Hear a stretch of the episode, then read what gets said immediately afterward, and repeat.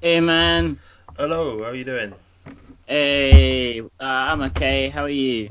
All right, yeah, yeah. Just uh, Yeah, I just uh, thought it'd be fun to record, and the reason that I'm calling uh, said that he didn't want to record, but um, I thought that I would like call him anyway, just to sort of put pressure on him and bully him, yeah, because like he said, he didn't want to, and I think that's weak.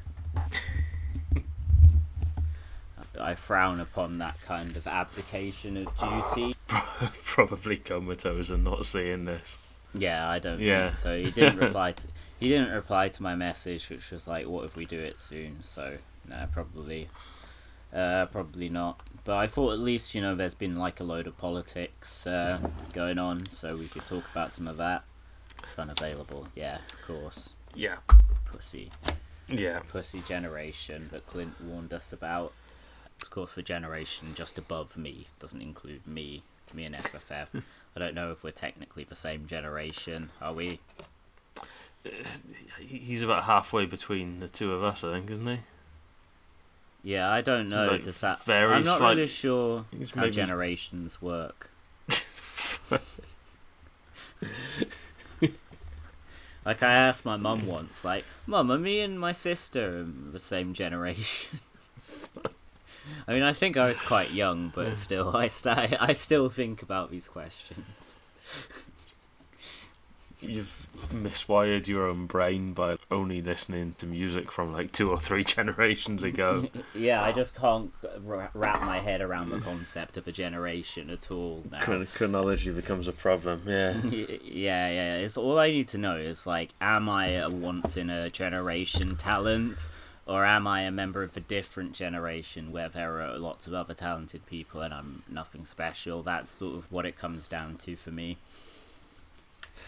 Yeah, it's like I'm a once in a generation posting talent, but obviously, Yeah. uh, sadly, it's like the very early pioneers of recorded music. The the they just Bob didn't, they, they, they didn't. No, no, no. I mean, like, Neil Young. I- I'm thinking like 15 years before that, even just too early for anyone to get paid from it. You know? Oh, the black ones. yeah.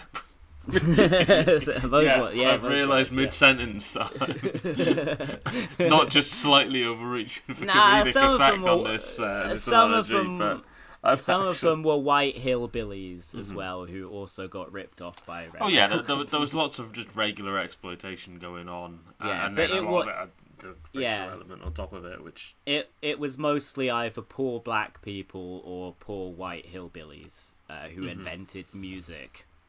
Yeah, okay, fuck. opposing the, the government and opposing the Conservatives. I'm afraid it's the hard left who want to tighten their control.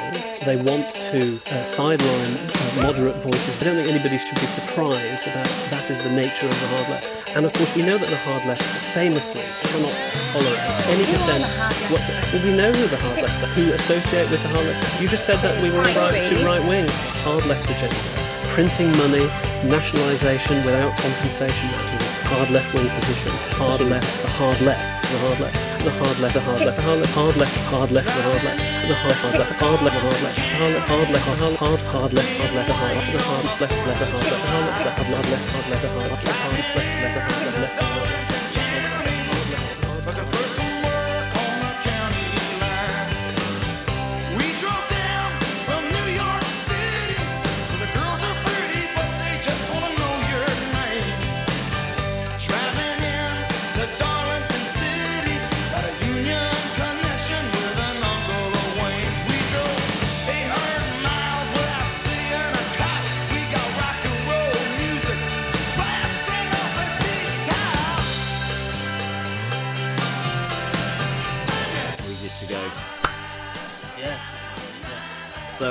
fuck. I'll introduce the show. Hello, and welcome to Real Politics, the show I do to postpone killing myself.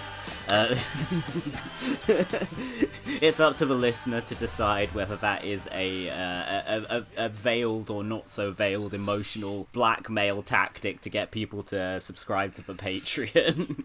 We could set that. We could set that as two effect. different tiers, and whichever one makes a certain amount of money first. yes. There's one. There's one where where I will kill myself, but in a dramatic way. uh, Like for the, li- I'll do it as a bit. Like uh, I'll like drink milk. Like, I'll, I'll like poison milk and drink that, or like Yeah. do it. Do it in it. Go to Mike Gapes' house and do it at his door, just to just to really fuck with him. And then the other is just that I don't, and that Yeah. I stay alive and keep making the podcast. Set the one where you do to like a much higher level, because obviously no more podcast after that happens, and we need Yeah. to have a decent funeral for you. I well, I always thought of real Realpolitik as something that could, uh, you know, it could exist without me. It could flourish. You know, the new generation of real Realpolitik hosts, like like Gene Simmons says about Kiss. Nah, just kidding. But this show's nothing without me. All the rest of you are hanging on my coattails. Uh, let's be real about this. Me and FFF will literally turn it into a wrestling podcast. Yeah, I'm just imagining like Yai here just sitting on the calls, like without his Yeah, yeah, yeah. anymore. He's just like, yeah, haha, We- we won't- wrestling. We won't announce anything to the fan or anything. We'll just be like, "Hey, this is a WrestleMania episode," and then It's next only week, it's like, ever yeah, this this is some classic ECW on this episode. We just never ever do The any page- episodes on anything else again. the Patreon becomes all Japanese Hmm. porn reviews. but yeah, you know, I may fucking, you know, I uh, I may only do this podcast because there's uh, nothing. because the alternative is unthinkable, uh, but I mean, you're just saying what literally every podcaster is thinking. So you know. exactly, and that's what I do. I'm kind of a truth teller, We just bring- Andrew Dice Clay. Uh, I tell it how it is. Jeremy Clarkson for the British audience. Of course, we're trying to court the Americans at the moment Yeah. with the presidential campaign. none of them Yeah. killed themselves. Pussies. Uh, glad they did it than you, to Mishima did. Now that did, was yeah. a proud Japanese man. Got Nothing but respect for. At least I only know the Paul Schrader film. I'm sure his writing's great, but um, yeah, I got yeah. Mishima was cool. Um, for a fascist. Uh, so, so, I was just gonna say you, you reopened about six different left Twitter beefs from like 2013 without even trying. No, Mishima actually, he literally identified as a radical centrist. Those are his words. He was like, "I'm not left or right. I'm on the radical centre." yeah, but He's the, just, the, just the like thing Macron was, or something. The thing was, You're gonna tell he me Macron like, is bad? He was right. to Say Yeah. whatever the fuck he wants. He was basically an early fascist. Was it that early? When was he doing this? I No, thought not, it was not that like early, really. Um, I thought it was after World War Two because he wanted to bring Imperial Japan back, yes, yeah. and he um, thought it had been like pussified by embracing Western culture. Yeah, I mean, Yeah. you, are, you are right. It was, yeah, I thought it was 1970. I thought it was like early 60s. Okay. Yeah, yeah, yeah. FFF, I'm sure, has like read all his his his BDSM themed writing that gives the closest indication as to his deeply closeted homosexuality. yeah, whatever. So yeah, anyway, I may I may you know uh, be um, a fascist. I may I may be a hate full of hate for everything. My life, podcasting, the left, the right, especially the centre. Yeah, I'm not a radical centrist. Just a fascist, and So- um, So this last minute decision to record tonight's going really well. yeah, it's all it's all popping off. But one thing I hate more than anything is can we get? Can you guess? Have you got any? Can you? You know? Is You it know, is it is Yeah. it the same thing we all hate the most every single recording, or the same person rather? Yes, Binky. Tonight we try to take over the world. Yes. Um. Yeah, Keir Can't afford Starmer. to take over the world. No, You can't afford. No, no. there's no money uh, left. No, there's no money left. We've uh, we've cle- it was like a household budget, and it's all the, gone uh, down the sink, down the kitchen sink, um, because Liz Truss was prime minister for like a week, and that uh, Yeah. irreparably changed the uh, economic structure of Britain. Literally seen today. Obviously, you know, Labour lost in 2010, and that fucking buffoon Liam Byrne wrote a shit jokey note like "There's no money left," which Yeah. was, was probably like a running joke that every fucking outgoing person in this position did, or every outgoing government did. It's probably just like really shit politician banter. But then obviously the Tories spent 10 years going, oh, they left us with no money left, and then they admitted it. And I've literally seen today Labour citing that note as to like why Labour won't be able to spend any money in government. yeah, that, that's what Lucy So Powell said. they're not said even the famous that- phrase. yeah, the famous phrase. They've got no money. They've literally moved on in the space of days from, oh, sadly the Tories have made such a mess of the country that we can't afford to fix it, to sadly Gordon Brown and implicitly Tony Blair made such a mess of the country that there's no money left and neither the Tories nor us can fix it. This is the level of political strategical genius we're working on here. Yeah, they're fucking morons. It's terrifying that we live in a Hmm. country where they're they're gonna become the next government probably because like the Tory party is equally full of like a different flavour of fucking moron. like fucking Liz Truss and that. Like fuck, man. What were they think? Why did they get rid of the big dog? Why did they do it? The most suc electorally successful Tory leader by sheer seats and shit like that. shit, as John Curtice would say. Number Uh, of heirs, you know, all since fucking stuff. Thatcher. What Yeah. what what what what an asset to your party, and, and you just throw him away because he's too pro paedophilia, even for the British deep state. What just what a waste. Well, I don't know if that's the reason, because look who's going to be the next Prime Minister. Well, no, no, just issues relating to that kind of thing just don't come across his desk. I know, but it is interesting, you know, because they're you know they're calling him um.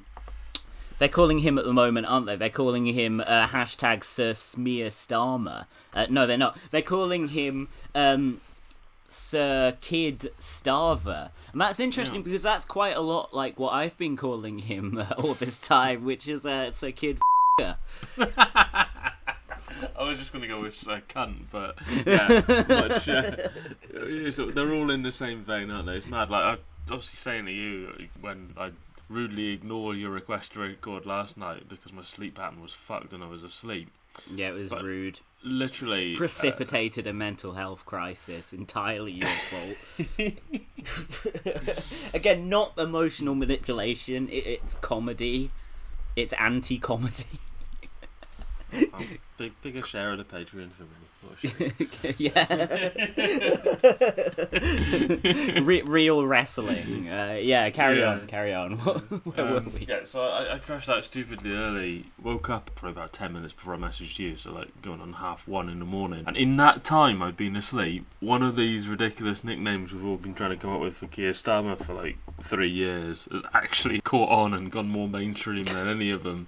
And it seems like it's going to be coming from everyone across the political spectrum at him for the rest of his life. Yeah, yeah. I mean, Not, not, like, not to get it- carried away, but there's a potential here for this to be his milk snatcher moment. Yeah, no, it, it is very Hundred percent reminiscent of that. self-inflicted as well. Even Uh, yeah, if it ends up just being an online thing, like hundred percent his fault. Entirely his fucking fault he Complete just unforced shouldn't. error. He shouldn't be starving kids. No, It's a bad thing to do. I don't agree with starving kids. Those are my I mean, politics. the thing is, like, obviously there's, um, My ideology is like number one, you shouldn't fucking starve kids eat food, I think Marx yeah. himself said, and these uh, the, the, the demonic uh, capitalist pedophiles did starve the kids. That's what Marx writes like, like like the Bible uh, times QAnon. But like, you know, there- there's obviously literally a thousand arguments for like not starving children and making sure children can eat and not punishing children for parents having too many kids or whatever. It's demonic Yeah. to do that, but Well, Jonathan Like- Swift came up with a good proposal. Uh, you, you know, it was like rather than you feed for children, you kind of flip it and you eat them. Do you think someone's read that on a PPE course and uh, got just entirely missed the irony? Like, fucking good stuff, evidence. Jonathan Ashworth or something being like, "Yep, good idea, jot that down." Well, the numbers show that there simply isn't enough money to feed these kids, so why would you uh, waste these precious resources uh, rather than. I don't know. How would you combine that policy with means testing? you starve the kids and then check if they're dead. And if they're dead, oh shit, we probably should have given them some food. fail safe plan. Yeah. Uh, see, we're chopping it up here. We're getting we're getting the, the policy on the go. Um, Yeah. Oh god, I'm so desperate to talk about something else uh, in a- in a little bit, but like we, we need. Okay, we need to it stay focused for at least a few Focus- minutes on focused on, on Starmer. our hated enemy. so we can um, clip it and put it on YouTube.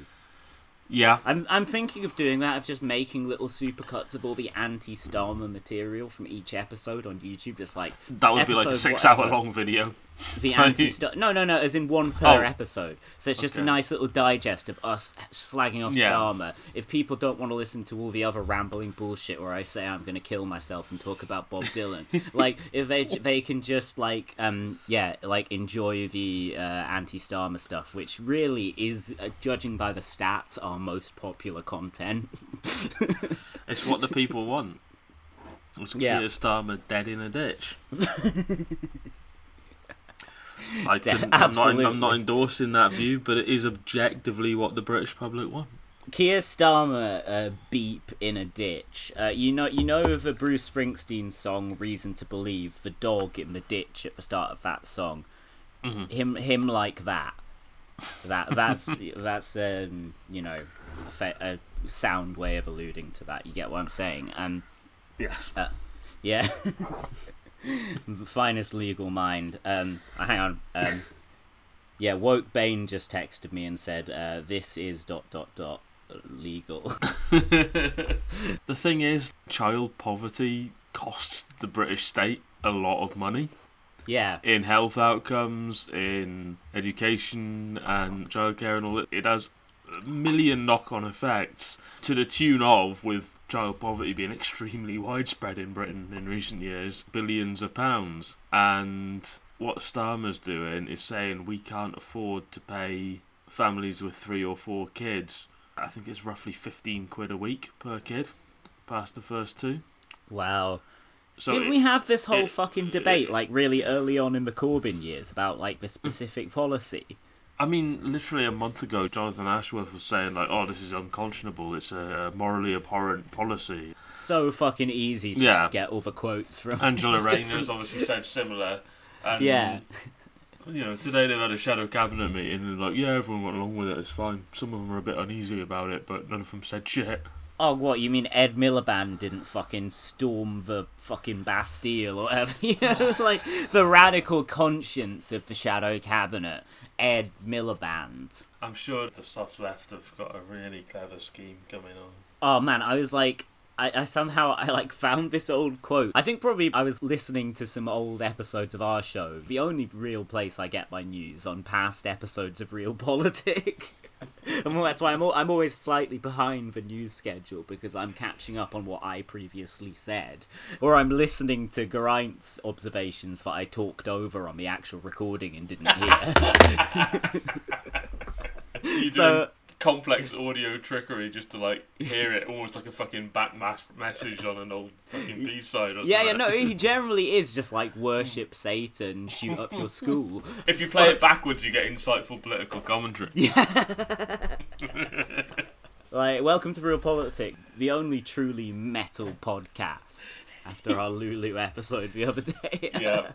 So, we were talking on the podcast about how it was when there was going to be a rebellion of a load of the Socialist Campaign Group MPs who I think have mostly, if not all, been sacked or resigned since this happened. But Yeah. a bunch of them were in their really minor, desultory roles in Keir Starmer's shadow cabinet, plus Alex Sobel and Charlotte Nichols, sort of like wishy-washy soft left Yeah. MPs who aren't in the Yeah. campaign group. Left They of all- Starmer, but not meaningfully left, basically. yeah, yeah, yeah, exactly. They all went to see Starmer. I don't, I don't think it was the Spy Cops bill. I think it was the one that allowed British people abroad to do similar shit. But they went and were like, oh, we don't like that Labour isn't opposing this bad policy. And Starmer was like, yeah, whatever, okay, thanks, bye. And then he reversed his position because there was just a really strong backlash to it. And then Alex Sobel, like, briefed the media, like, hey, looks like staying in the shadow cabinet works. Looks like we have pushed Keir Starmer to the left after all. it's just so funny in retrospect how I'm sure Sobel is still in there somewhere, but all of these people just got progressively shit canned for some reason or another. Yeah. and certainly did not succeed in moving Starmer to the left in the time they were there. What was that quote today? There was someone briefed for media. I don't know, it was McTernan on Newsnight last night or something. You know, when they send him out, you know the Labour are really sending their best people. They're bringing their A game for Oh, the yeah. television cameras. the election winning expert is logged on. New Statesman. As the election draws, ah, it's Rachel Wearmouth. it's Oh, just fuck, so yeah, yeah, yeah, it's it's a different Keir Starmer media outrider to John McTernan. New Statesman. As the election draws closer, many around Starmer believe the time for compromise has passed. okay, um, because they were just all like compromising with the left and you Yeah. know, They Neil bent over backwards to keep the left happy for three years. Compromise has passed, and that placating his own party at the potential cost of swing voters' support is not a risk worth taking. So it's like, well, hang on. what? How have you been experiencing the last few years? I guess it's like okay, they kicked out Corbyn, but they didn't kick out uh, uh, Emily Thornberry. so they, they haven't fully like got rid of the party of like effete metropolitan Islington socialists. Uh, like what the fuck, man? It's just incredible. Like the, th- the thing is, there's been a couple of weeks where there's actually been quite a lot of shit in the papers about like oh, Starmer's not doing enough. You know, he needs to give people some hope, and you know needs to. Yeah, So you know, he, he- he's literally gone too right wing for the fucking Guardian comment section. yeah, not for Uh, apart from Toynbee though. Toynbee, but that's, No, no, no. I mean, she's she's, like she's been doing this shit for like 40 years. You could actually like resurrect Mussolini and put him in charge of the Labour Party. She'd be like, "Look, you might not like it, but this is sensible politics. Hold your nose and tick the, the red box." You know? Yeah, well, she wrote an article that like Wes Streeting, like the thickest fucking mind-numbing politics droid, just says everything you're supposed to say, no hmm. fucking thoughts of his own. He was like. I agree with every word of this article. it's like, Jesus Christ, when you're just fucking spinning for Wes Streeting in the media, like, your, your, your, your journalism has got pretty bad. Um, you know, maybe it's time to take that retirement offer. Like, remember I got in shit a few years ago because I was interviewed in the Eye at the height of real politic mania. Um, when you couldn't go Oh, yeah, out, yeah. out of a room without getting mobbed by screaming fans or at least Daily Mail journalists. So there was that article in the Eye, and I was like, yeah, it's always just you have people. Corbyn had been leader for two years at this point, and it was still always like the right on the TV channels was like represented by Simon Heffer, you know, Yeah. the most slavishly pro Enoch Powell person that they could find, putting himself forward for television cameras. It was like David Starkey or something, and then the left would be like Polly Toynbee. That was the example I used. Now I could have said Jonathan Freedland. In retrospect, I probably would have got accused of anti-Semitism. Who was who would have been a safe choice to say there, equivalent to Polly Toynbee? Because what happened was like Helen Lewis and all that came out and said I was sexist and I was saying that women should retire when they're a certain age, and that I personally should be on TV instead of Polly Toynbee, which I I'd be the I mean, you should, is a but ter- like, but not Well- not because you're a man and she's a woman. Not on the paper review. I mean, yeah, like Gapecast TV show or something. Great, like hosting our own panel show gets I mean, taken. it, it would be funny just once to see a radical leftist on the paper review, just like, no, Yeah, that's has that ever horseshit. happened? Horseshit. Horseshit. Horseshit, horseshit. Now, fuck off, fuck off, shucking it up, drawing a dick on the papers and like holding it up, like, ah, is this sexist enough for you? Um, Because remember, I did that on the New Statesman back in the day, and it Oh yeah, like, yeah, this is yeah. sexist Classic, classic violence. episode. Yeah, but no, I, I think you know, It's just like the stupidest thing ever, like literal schoolboy stuff, just drawing a dick on something to show you don't respect it. you can safely disregard like if you've got the ire of, of Helen Lewis or, or Sarah Ditum and people like that, you're you're basically on the right track, whatever you're saying. right side of history, me and Owen Jones. Hear that? Yeah, Polly Toynbee being a shithead. Polly Uh-huh. Toynbee, yeah, yeah. So her new article is like, uh, Yeah. you gotta not criticise Labour now and wait for they're in government until they're in government and then oppose them. She's yeah, but she wrote that same article in 2015, in 2010, in 2005, uh, I- in 2001. Um, I think- she- I she- think- she's on autopilot. She's on I absolute think- autopilot, apart from when Corbyn was in, where she just re- you know inverted the same articles. And I'd imagine she was doing the same in the early 80s as well, given that she fucking joined and stood for the SDP. Well, there you have it. I think she's playing the long game, and she wants a terrible Labour government to fail so that she can set up a new party um, that is is shit and can merge with the Lib Dems, like the SDP did with the Liberals. But she's playing a really long game, so it will be like they lose several elections and then they join together and they get like ten seats or something. Um, the Toynbee plan. See, this is the kind of thing I could be bringing to the paper review, to um, the Andrew Neil show, or um, uh, what what what's some other news shows? The News Agents with Lewis Goodall, Dan Wootton's uh, blackmail hour. especially that. Yeah, yeah. I'll go, just yeah. blackmail. It's, I just imagine his show is like it's that Monty Python blackmail sketch. so more Starmer news. Oh yeah, so he obviously fucked over Jamie Driscoll in um, northeast of England. For most, but uh, did we talk about that? We probably did. I certainly We discussed talked about it. it a bit at a time, I think. But Yeah, um, and then I discussed it with Sinan, and then we put it that out like on our feed. yeah, it, we didn't do it like immediately after because it was during our sort of um, unplanned hiatus, and um, Yeah, so we sort of more referred to it as an example and stuff. But obviously, what a lot of people saw as a strong possibility at the time is now happening, and it looks inevitable now that he's going to run because he started a crowdfunder and said, look, if I can raise the first 25k of what I need to run, then I'll, I'll run. And he raised it in like an hour, mostly off the back of like loads of Blairite briefcase freaks going like, oh, good luck grifting all the money in a cost of living crisis. By the time they'd finished tweeting it, it'd gone up like 10,000 quid or something. when I was on fucking Sinan's stream, uh, one of Sinan's Twitch pigs was like, "Ooh, J- Jamie Driscoll is bald," and I was just like, "Shut the fuck up! I will fucking murder you! Like, We- we have- we how no- dare you call him bald? we have no beef with the literally bald. I don't give a fuck what That's his just, head looks like. you know, like." male, male pattern baldness happens, you know. We My- never encourage people to make fun of anybody's looks. That is outrageous. We've never done that with anyone, like Mike Gapes or anybody else. if you're politically bald, then that's something that deserves mockery, and that can manifest itself in physical baldness. It but can- It's not it the can. only cause of it.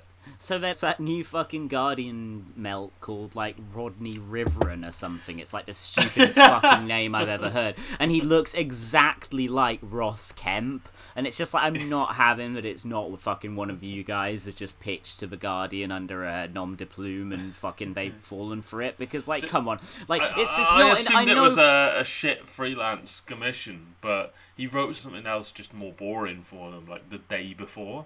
What's his so actual maybe name. Maybe he's their new Stuart Heritage. Um, uh, it's or- just or Stuart previous- Heritage has done pri- prior to prior to that, the Rhiannon and Lucy Cosslett slot, where they just get some absolute boring dickhead. Like, are you available to write 800 words of absolute nothing on today's topic on like two hours' notice? This is Yes, exactly the that point.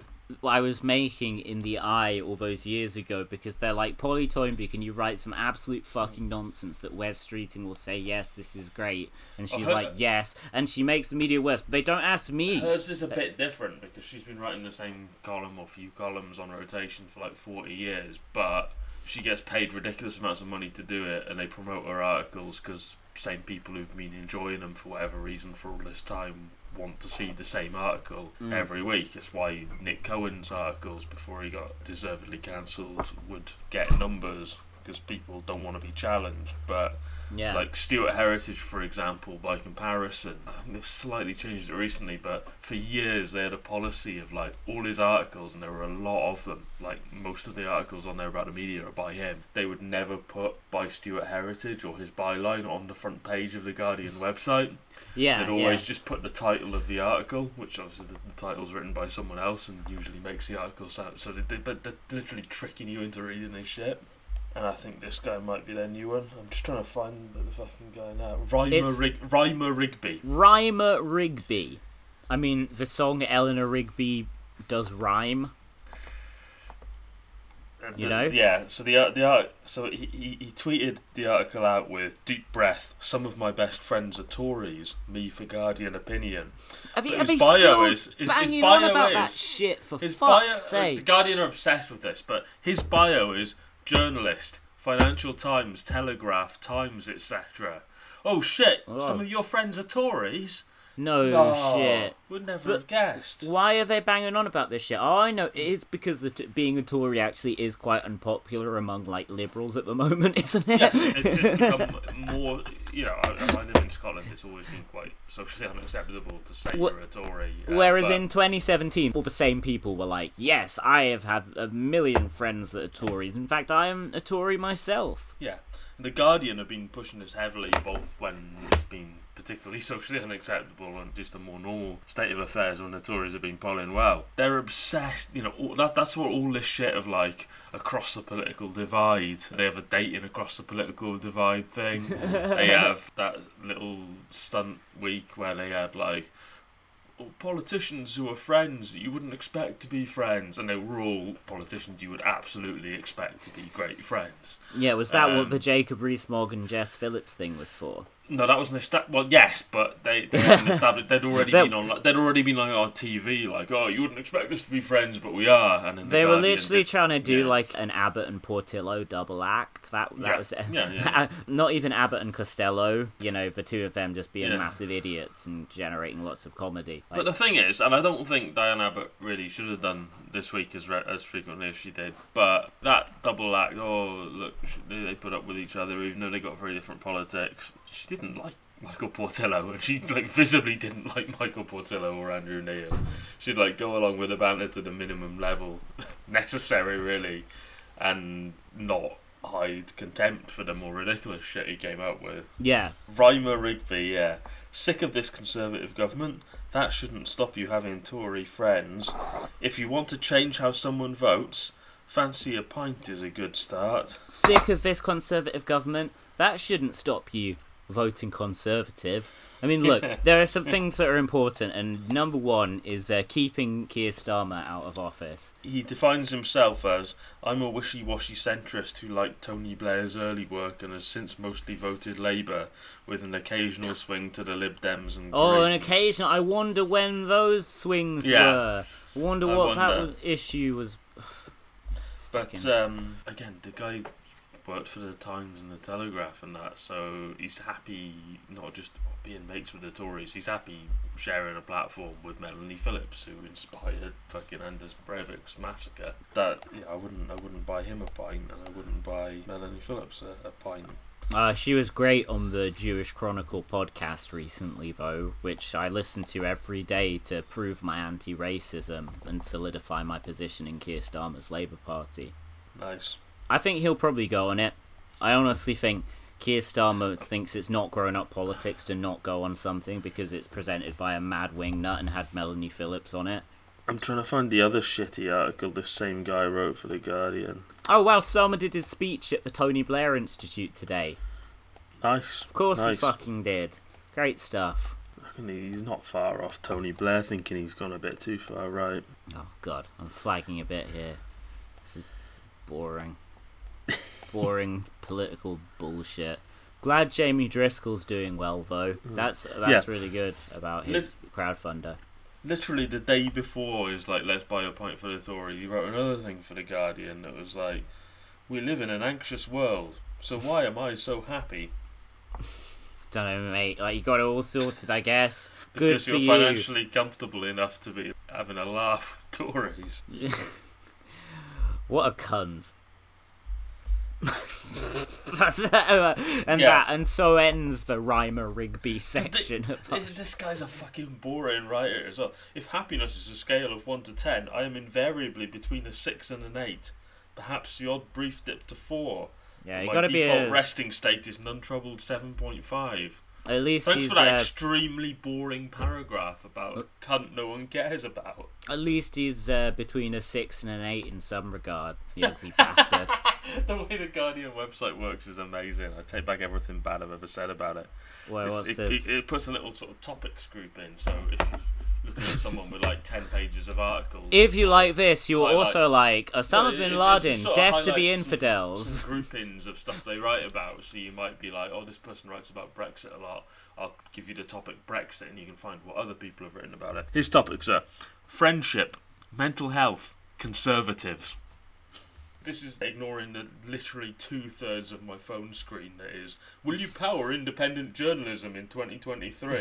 Asking me to give them five quid a month to the fucking Guardian. It is really funny when they're like, you have to subscribe to read further, and it's like, no, you don't. You literally don't. You just have to click do it later, and then you don't I- have to do it later. I think You're lying. rid of that. You're just not- fucking. No, they not- haven't. I got it the Oh. other. I got it like yesterday.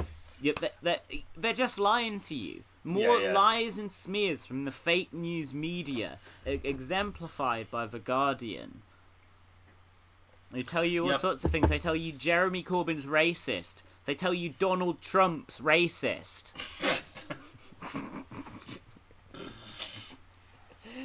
well, um, Tom McTague, who's some cunt who wrote a shit book about Corbyn, says, uh, I feel like I just witnessed some kind of peace agreement between Tony Blair and Labour. Starmer formally bringing Blair back into the fold, and Blair formally giving his blessing to Starmer's Labour that they're ready.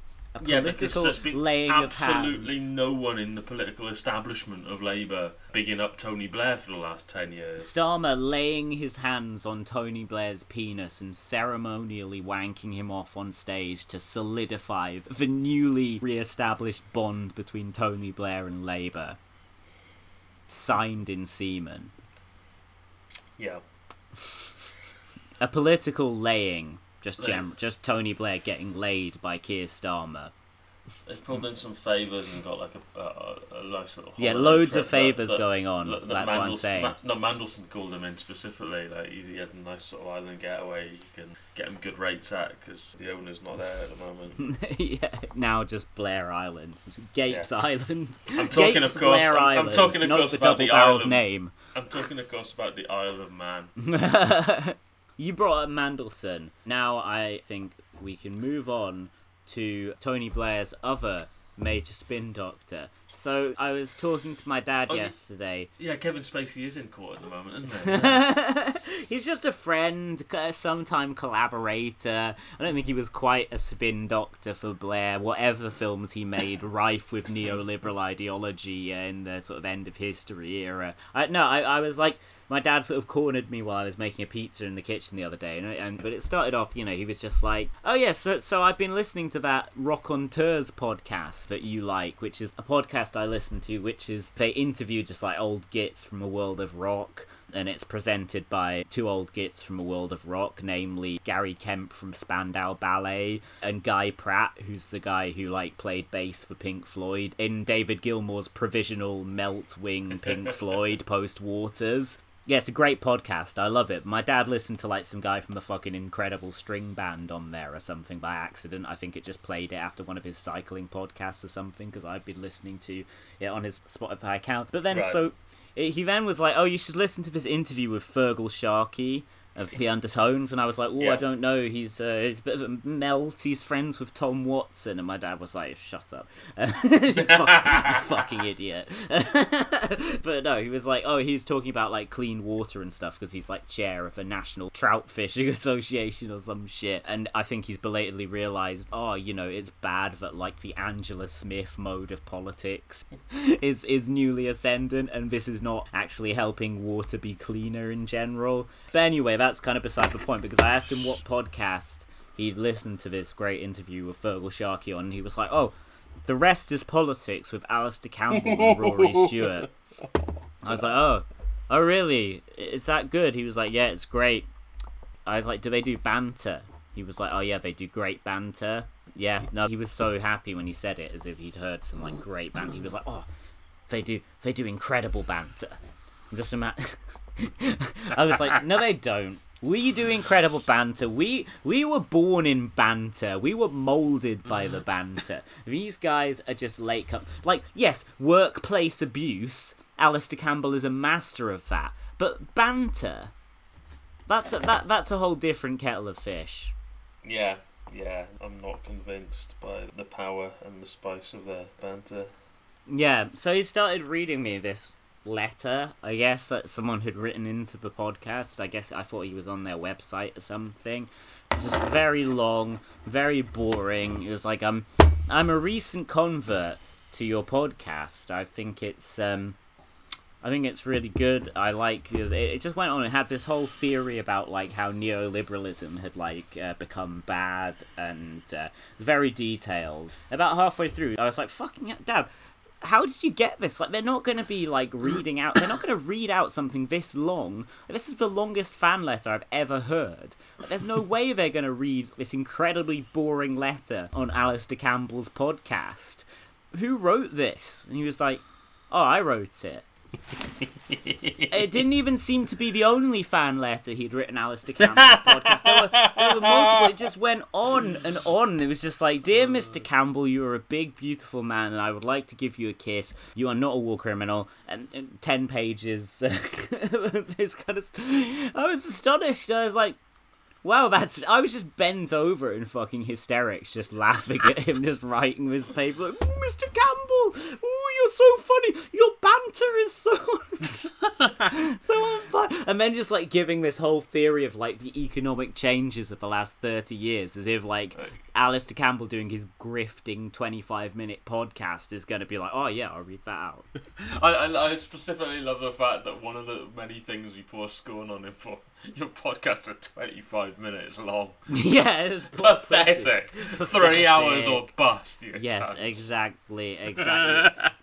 so I was just like, if the listeners don't come out of an episode with a vague sort of sense of being punished and bludgeoned into submission, then your episode's at least half an hour too short.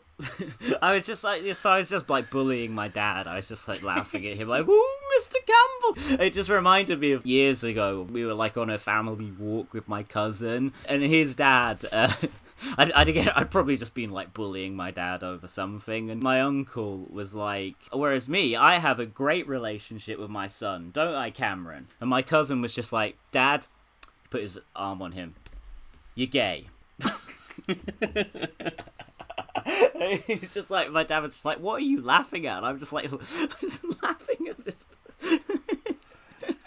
this fucking love letter to Alastair Campbell. And I was like, "Do you think he's gonna read that on the show?" He was like, "No, no, I don't expect him to read it on the show. It's like purely just for the benefit of Alastair Campbell and Rory Stewart to stimulate their intellects and to start a meeting of the mind with my dad." They're going to Google him, figure out that his son is the main realpolitik guy, and your dad's fan letter is going to get him like an MI6 file somehow, Yeah. direct from Rory Stewart. Well, I don't know if I'm the main real realpolitik guy. I mean, I'm not a fame hunter like Yair Rice. I think of him as more more the forward, the front-facing member of the group. But um, Yeah. Yeah, yeah, and no, obviously he will become by far the highest profile member with his campaign, which we all support. Yeah, do, do you know I um I, I appeared on a panel with Alastair Campbell's daughter in like 29, 2018 or 19 or whatever. Vaguely Yeah. remember you saying, yeah. Yeah, it was like. But she's like pseudo famous now. Yeah, because well, 'Cause she did a trying to- podcast with her dad, and then I think he dumped her for Rory Stewart. I don't know if they're still doing their podcast, but no, but, but it was a star-studded panel. It was like me, Alastair Campbell's daughter, and Paris Lees, and someone else. Who was very nice, by the way. And yeah, Alastair Campbell's yeah, daughter was alright. fine. I mean, I, I, I gotta. How I- the fuck did you get on that panel? no offense, it, it was uh, through New Socialist, I think. It was just because it was like Ah, a it was okay. a screening of Michael Moore's Fahrenheit 11/9, which was his anti-Trump movie. Oh, uh, God, yeah, yeah, okay. And so you know Yeah. that's right in my wheelhouse. So so yeah, I got invited along not really down to my personal virtues, but just my affiliation with New Socialists because this group were like promoting. Those are the good old days, man. When it's just like eh, people just invited like me to shit as like representative of the left. You know, it's like it's like crazy. Like it's it, you know, let, let's do a panel on left media, and if they invite invite me, like let's do a panel on. Well, to be fair, it was almost always on like new left media. But well, let's talk about like the you know fighting Donald Trump or whatever. There was this one moment I was on that panel. It wasn't to do with um, Alastair Campbell's daughter.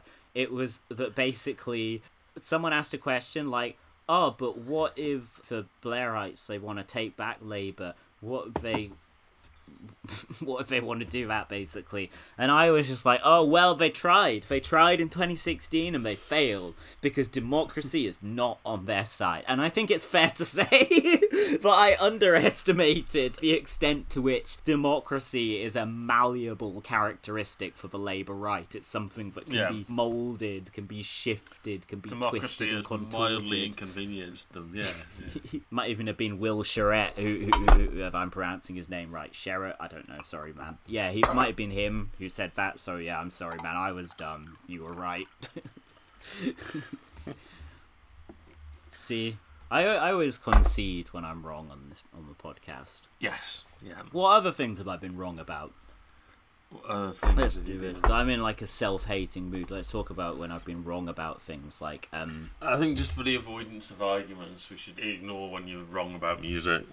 never. That's the one area in which my judgment is always impeccable. Yeah, yeah. yeah On I'm Twitter always once I was like, "Oh, when the right come for Starmer, we should defend Starmer." I did say that. I definitely said. I probably got banned since, so no one can, can no one can find it. But but yeah, I've said that. I, I was like, like, what the Mm-hmm. fuck was I thinking? what situation would right come for Starmer? Like what? was I smoking Well, crack? I, I mean, it kind of, sort of started to with the sort of they came they came stuff. to him and But they that- said, that- "Do you want to be our guy?" And he said, "Yes." Yeah, they've come for him in the sense, and they will again, in that he's very right wing, and they're even more right wing, and they'll use that to pressure him into adopting their views and not hmm. his. Maybe they've done it over this child benefit thing. Yeah, they've they they he attacked Keir caves so Starmer. so willingly and so frequently that it doesn't really matter at this point. He's not I think they usually being like the bullied pre- into it. He's just a coward. Yeah, the pressure from the right is just like sack Keir Starmer or sack Angela Hmm. Rayner, and the rest of it is all sack Keir Starmer. Yeah. Sorry, sack Ed Miliband or sack Angela Rayner, and the rest of it is all just like, well, they're kind of pretty confident that he's not going to shift the policies at all to anything they're uncomfortable with. He's such a fucking bitch. I hate him so much. He's such a scumbag. I mean, I've, I've said many times that Ed Miliband kept doing stuff that was slightly better than the Labour leadership before him, and then Yeah. immedi- immediately cave in as soon as the old grandees put any pressure on him. Starmer's been far more cowardly than that by orders of magnitude, and that's Yeah, not man. praising Ed Miliband at all. That was a big. Oh, no, I agree. Missed, missed open goal, but Starmer is a way worse leader than Ed Yeah. Miliband. I, I don't care about your fucking electoral metric. Uh, Hmm. not you personally, Geraint. Like, but but also Melts. Yeah. yeah, people who are like, oh yeah, Yeah. fucking, oh, but he's gonna be most successful in terms of he'll probably become prime minister. Like, fuck off. Ed Miliband was much better because yes, If like you if, if you swap the two of them round, so they each led the party in each other's era, uh, Yeah. but were like the same instincts and made the same decisions as they did in in their actual time. Starmer would have got annihilated, and Ed Miliband would be sleepwalking to an election win because so many of the outcomes of austerity are undeniable to a lot of people who weren't as directly affected by it in the initial years. yeah, yeah, but still, Uh, Ed Miliband was It's, about. it's like how you could have put Jeremy Corbyn as Labour leader in the mid 90s, and he would have won fairly comfortably in 1997. Oh Like, my god, why do we have to get Blair instead of John Smith? John Smith, though, I gotta say, like, John Smith would have invaded Iraq if the Americans told him to. Yeah, he he would have been shit in a lot of ways. He- He would have been slightly less shit than Blair, but Oh yeah, no, but Blair is doesn't- like one of the most evil cunts ever Yeah. to live. So yeah, obviously it would have been much better if he didn't have John Smith murdered. But I'm just saying, like, it would have been much better if Jeremy Corbyn had become Labour leader in 1994. yeah, of course. Not that it wasn't like the best thing ever to happen in politics that In Jeremy Corbyn 2015, became yeah. In 2015. You know that Yeah. bit in Dazed and Confused where the teacher is like, "The Democratic Convention, 1968 was the wildest, dopest time." Like, you know, that's how literally how I feel about the Corbyn years. I'm gonna spend the rest of my life just like that was like the pinnacle of politics. It's never gonna be that good again. That's how I feel at the moment, at least. Do you remember just how funny the whole Owen Smith challenge era was? Oh yeah, he was Welsh and all. That was great. Fuck off. Oh, I'm Owen Smith. I'm Welsh. I was thinking of a Jack's Welsh voice supercut for the YouTube. Um. Yeah. What else? What What else has been going down? What can we talk about? What's What's the What's the news? Um. Oh wow! So so guess who else was at the Tony Blair Institute Grand fucking um shebang today? The Future of Britain conference. Well, I, I'm sure there's some other horrible cunts, but the he- main headline of um, Keir Starmer, the biggest cunt in the world, is Henry Kissinger. Oh yeah, yeah, the second biggest cunt in the world. Yeah, it's uh, pretty incredible, actually. You know, it's like who's tolerated in the Labour Party? Well, uh, not people who like Hmm. defend Palestinian rights, but Henry Kissinger. Yeah, the, People who've ordered raining fiery death on multiple countries, like yeah, the fucking butcher of Cambodia. aspirational, if That's anything. fine. Yeah. Yeah. Tony Blair turns interviewer welcoming Keir Starmer to the chat sofa. Fucking Alan Carr or something. you, you can't say this, but you are on the brink of power. Just cunts. I fucking hate I fucking hate him so much. Ben Wallace MP. Um damn. Oh, but yeah, the Bald. guy who's fucking standing down. Uh, Macron appearing via video link.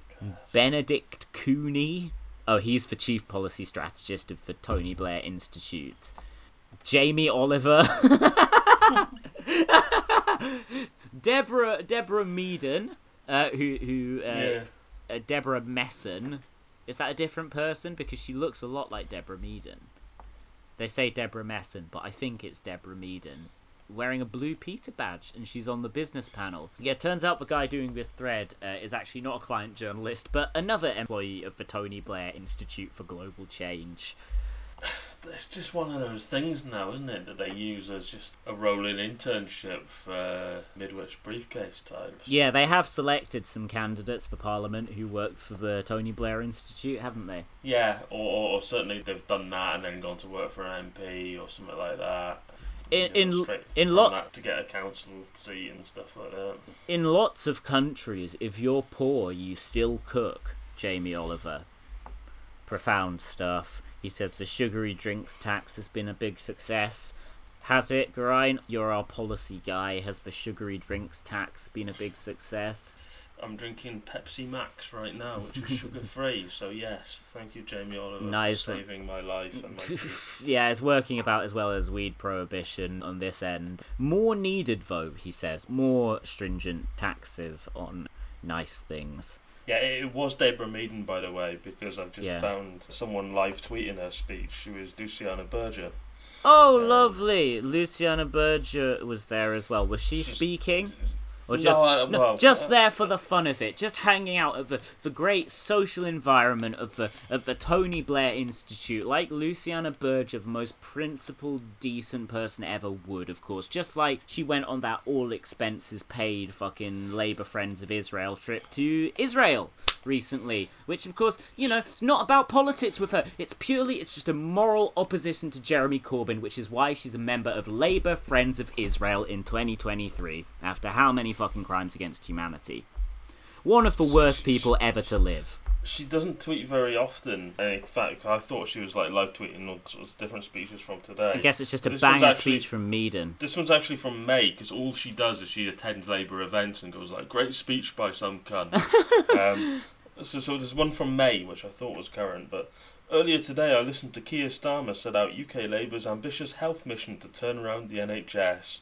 It includes some really important plans to reduce the number of people dying by suicide. Oh, good stuff. Um, good. So that's what you've that done for me, you Luciana. never speaking in public yeah. again then, or Keir Starmer never speaking in public again? Because him as leader is not going to improve the old men's mental health. Nah, it? Luciana For. Berger, the first ever Shadow Secretary of State for Mental Health, had lots of fresh and innovative ideas for how to help people with mental health issues, such as uh, resigning to fuck over Jeremy Corbyn. Knowing that there would not likely be anyone to fill the role. Yeah, exa- oh, well, exactly. That's the key point. And Yeah, also doing like, fuck oh, all before get that. someone more aligned to you, and it's literally, I don't care about this brief. Yeah, I care more about getting you out and getting Owen Smith, Mr. One Big- Hour Mr. contracts Big instead Dick. of Zero Hour contracts, and Mr. Talks with ISIS. Mr. Talks with ISIS, Mr. Ice Creams for everyone.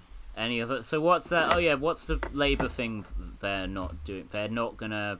Oh know we already talked about that. Everything. It's everything, Jack. They're not fucking. They're not they- gonna do anything. At this point, they have ruled out every policy and every wide policy area. Yeah, Keir Starmer has pretty much calculated what we do. Have you heard that he? So he's been writing his own jokes more and more. That's a sign of his growing confidence, according to senior Labour sources. He's been writing his own gags. Like the problem with his routine about going up to uh, Darlington to fuck.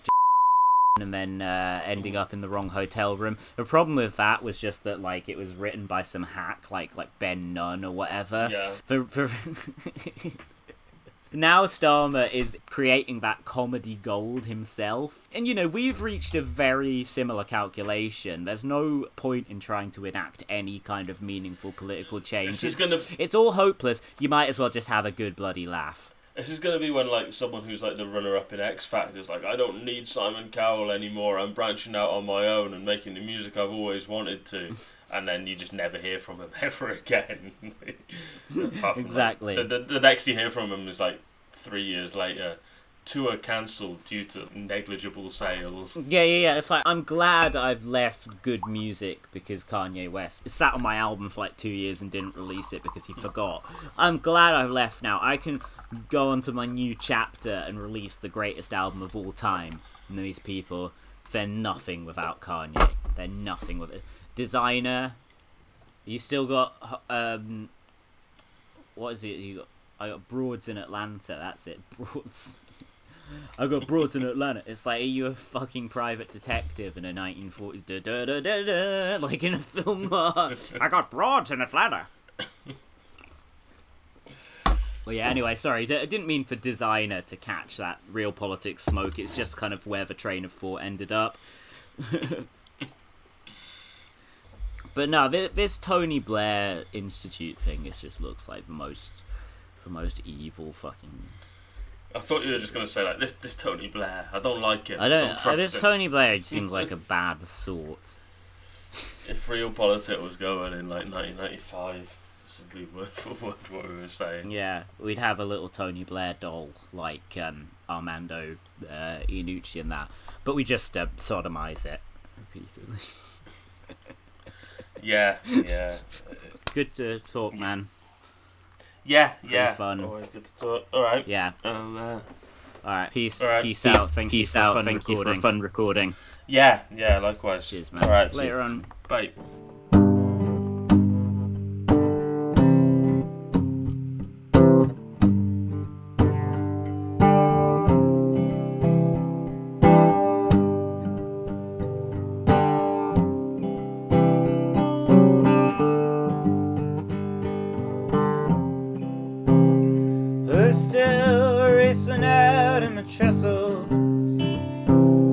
But that blood it never burned in her veins. And I hear she's got a house up in Fairview, and a style she's trying to maintain.